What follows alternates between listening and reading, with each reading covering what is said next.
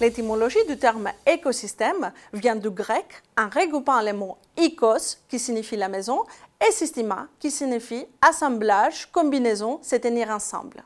En 1935, le britannique botaniste Arthur George Tansley a défini l'écosystème comme un ensemble d'espèces qui évoluent et interagissent au sein d'un même milieu. Ainsi, en biologie, l'écosystème naturel est un système d'éléments vivants, d'espèces et de populations, tels que par exemple les animaux, les micro-organismes, les champignons ou encore les plantes, qui composent ce qu'on appelle la biocénose. Et de l'autre côté, les éléments non vivants, par exemple les caractéristiques de l'environnement, la localisation, les conditions climatiques, la luminosité, l'humidité ou encore le pH qui composent ce qu'on appelle les biotopes. Ainsi, l'écosystème décrit une communauté d'organismes vivants, par exemple la biocénose, qui évolue en constante interaction avec les composants non vivants de l'environnement ou du milieu, c'est-à-dire les biotopes. L'écosystème a été introduit comme métaphore en gestion en 1993 par les travaux de James Moore pour expliquer les interconnexions complexes d'acteurs qui partagent le même destin. Deux exemples connus de ce type d'écosystème sont l'écosystème d'Apple ou l'écosystème d'Amazon.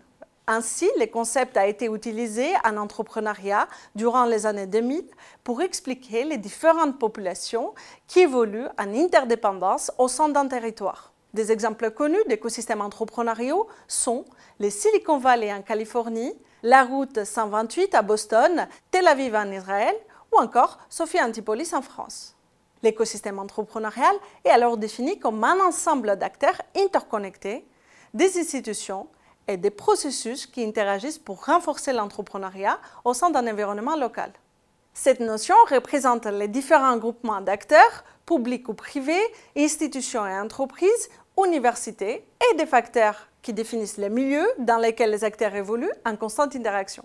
Ainsi, un écosystème entrepreneurial permet de comprendre comment les différents facteurs interagissent pour favoriser l'entrepreneuriat dans une région ou encore un pays.